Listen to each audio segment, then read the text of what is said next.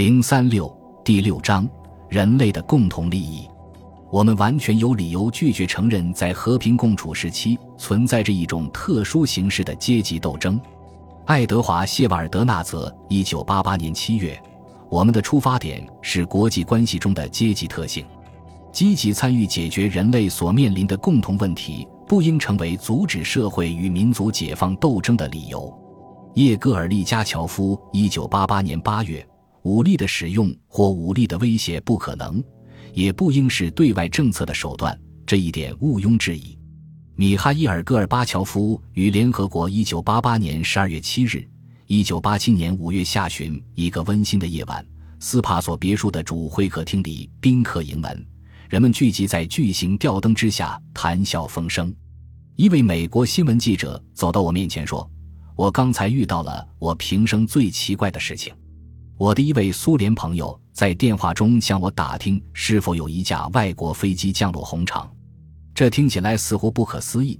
但刚才路过红场的时候，我特意停下来看了看。天哪，真有此事！你知道，一架塞斯纳正停在那儿，所有的人都不让靠近。从标记来看，像是德国飞机。但当我问一名士兵这是什么类型的飞机时，他茫然地盯着我，只喃喃地重复了句“什么飞机”。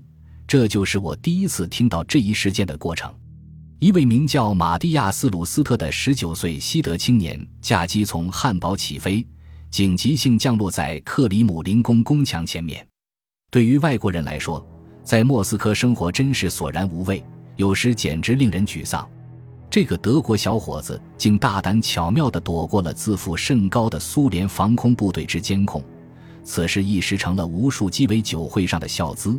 要知道，苏联防空部队连迷失方向的客机都敢击落，不但外国人对此津津乐道，连苏联市民也取笑他们穿军装的部队的狼狈。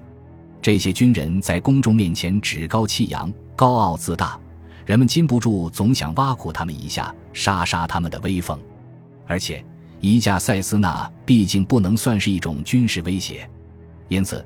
当我在随后的一次聚会上听到苏联人自己取笑这件事时，一点也不感到奇怪。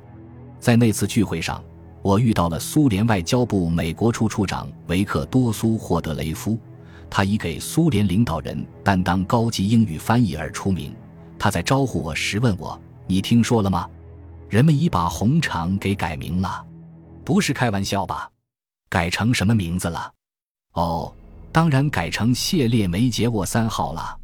谢列梅捷沃一号和二号是莫斯科附近的两个国际机场。